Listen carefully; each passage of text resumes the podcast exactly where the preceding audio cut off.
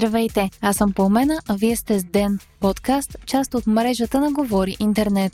Днес ще чуете кои бяха големите победители в Оскарите тази година, замините в Черно море и срещата на НАТО в България. Понеделник, март, 28 ден бяха връчени престижните награди Оскар на Американската академия за театрално и филмово изкуство. Имаше няколко големи изненади за вечерта, неочаквани победители и един зашлевен. Изненадващо за повечето анализатори призът за най-добър филм отиде при Кода, който взе наградата и в категорията за най-добър адаптиран сценарий и поддържаща мъжка роля за Трой Коцур. Кода разказва историята на момиче, което чува, а е родено в семейство на глухи. Въпреки, че Power of the Dog получи цели 12 номинации, успя да спечели единствено Оскар за режисурата на Джейн Кемпиан. Другият фаворит тази година, Дюн, който имаше 10 номинации, грабна 6 статуетки, но нито една в определените за по-значими категории. Лентата на Дени Вилньов бе определена за най-добра в монтажа, музиката, сценографията, операторското майсторство, звука и специалните визуални ефекти. Оскар за най-добър чуждоязичен филм спечели Drive My Car, за оригинален сценарий Belfast, а за анимационен филм Encanto. Статуетките за главна и поддържаща женска роля отидоха при Джесика Частейн за The Eyes of Tammy Faye и Арианна Дебос за West Side Story. Оскарът за главна мъжка роля спечели Уил Смит за методът Уилямс. Въпреки, че това е първият Оскар в кариерата на Смит, той успя да привлече вниманието към себе си още преди победата и се превърна в сензацията на тази годишната церемония и може би най-използваното ново меме днес.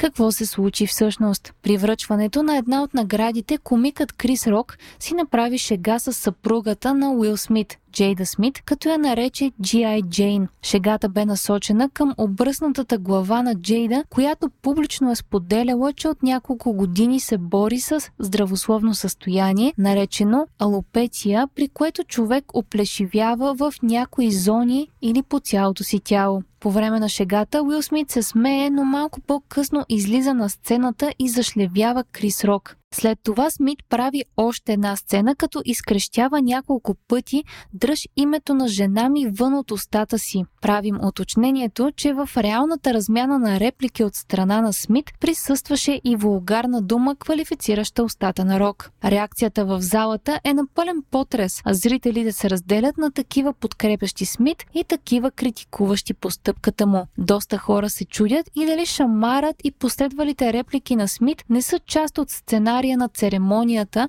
но като се има предвид речта на актьора при спечелването на наградата, това е малко вероятно. Смит бе видимо разчувстван и обвърза ролята си в методът Уилямс с ролята, която Бог е предвидил за него, а именно като защитник на семейството си. Също така, в края на словото си Смит се извини на академията и на колегите си, но не и на Крис Рок.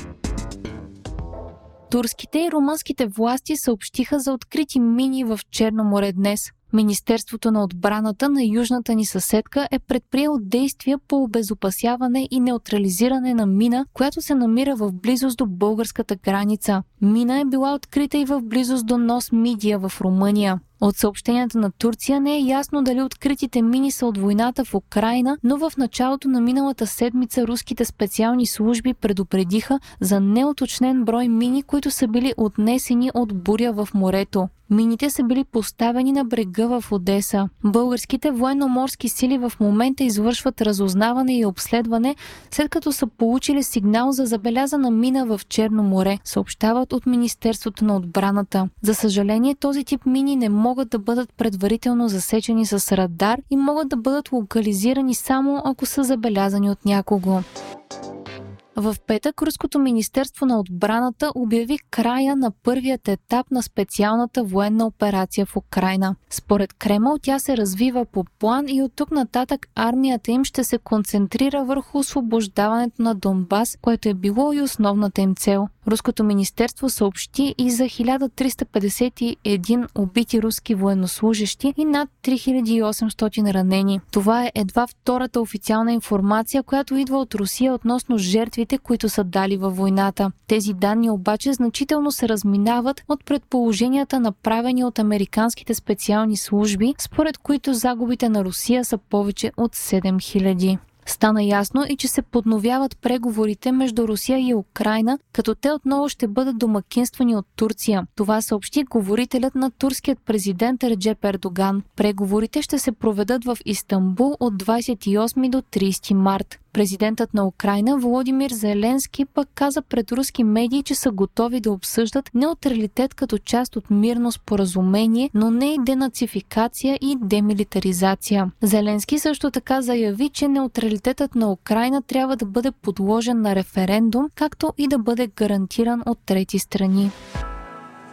Днес в България се проведе среща на лидерите на държавите членки на НАТО от Юго-Источна Европа. Тя бе по инициатива на премиера Кирил Петков, а след нея той съобщи, че са били договорени съвместна работа в областта на енергетиката, инфраструктурата, борбата с корупцията, както и продоволствена солидарност. Една от основните цели на България, Румъния, Северна Македония и Черна гора е промяна на посоката на доставка на газ, а именно да се работи в посока от север на юг. Петков каза и, че има напредък по преговорите между България и Северна Македония и се очакват добри новини в посока на вдигане на българското вето и започване на процеса на присъединяване на западната ни съседка към Европейският съюз.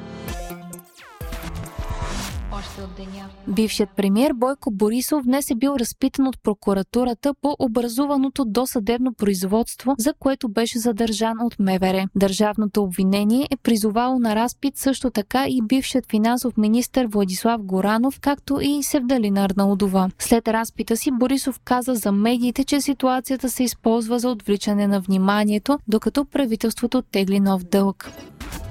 Лидерът на Изправи се БГ и бивш омбудсман Майя Манолова ще учреди собствена партия на 1 май. Това съобщи лично тя по нова телевизия. Партията ще е част от голям социален проект, поставящ си за цел борбата с бедността, неравенствата, корупцията и извършването на съдебна реформа.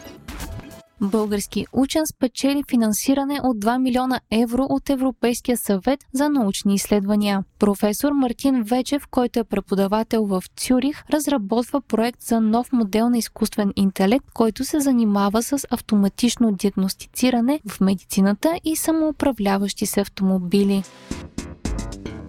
Вие слушахте подкаста Ден, част от мрежата на Говори Интернет. Епизода подготвиха с Пламена Крумова Петкова, а аудиомонтажа направи Антон Велев.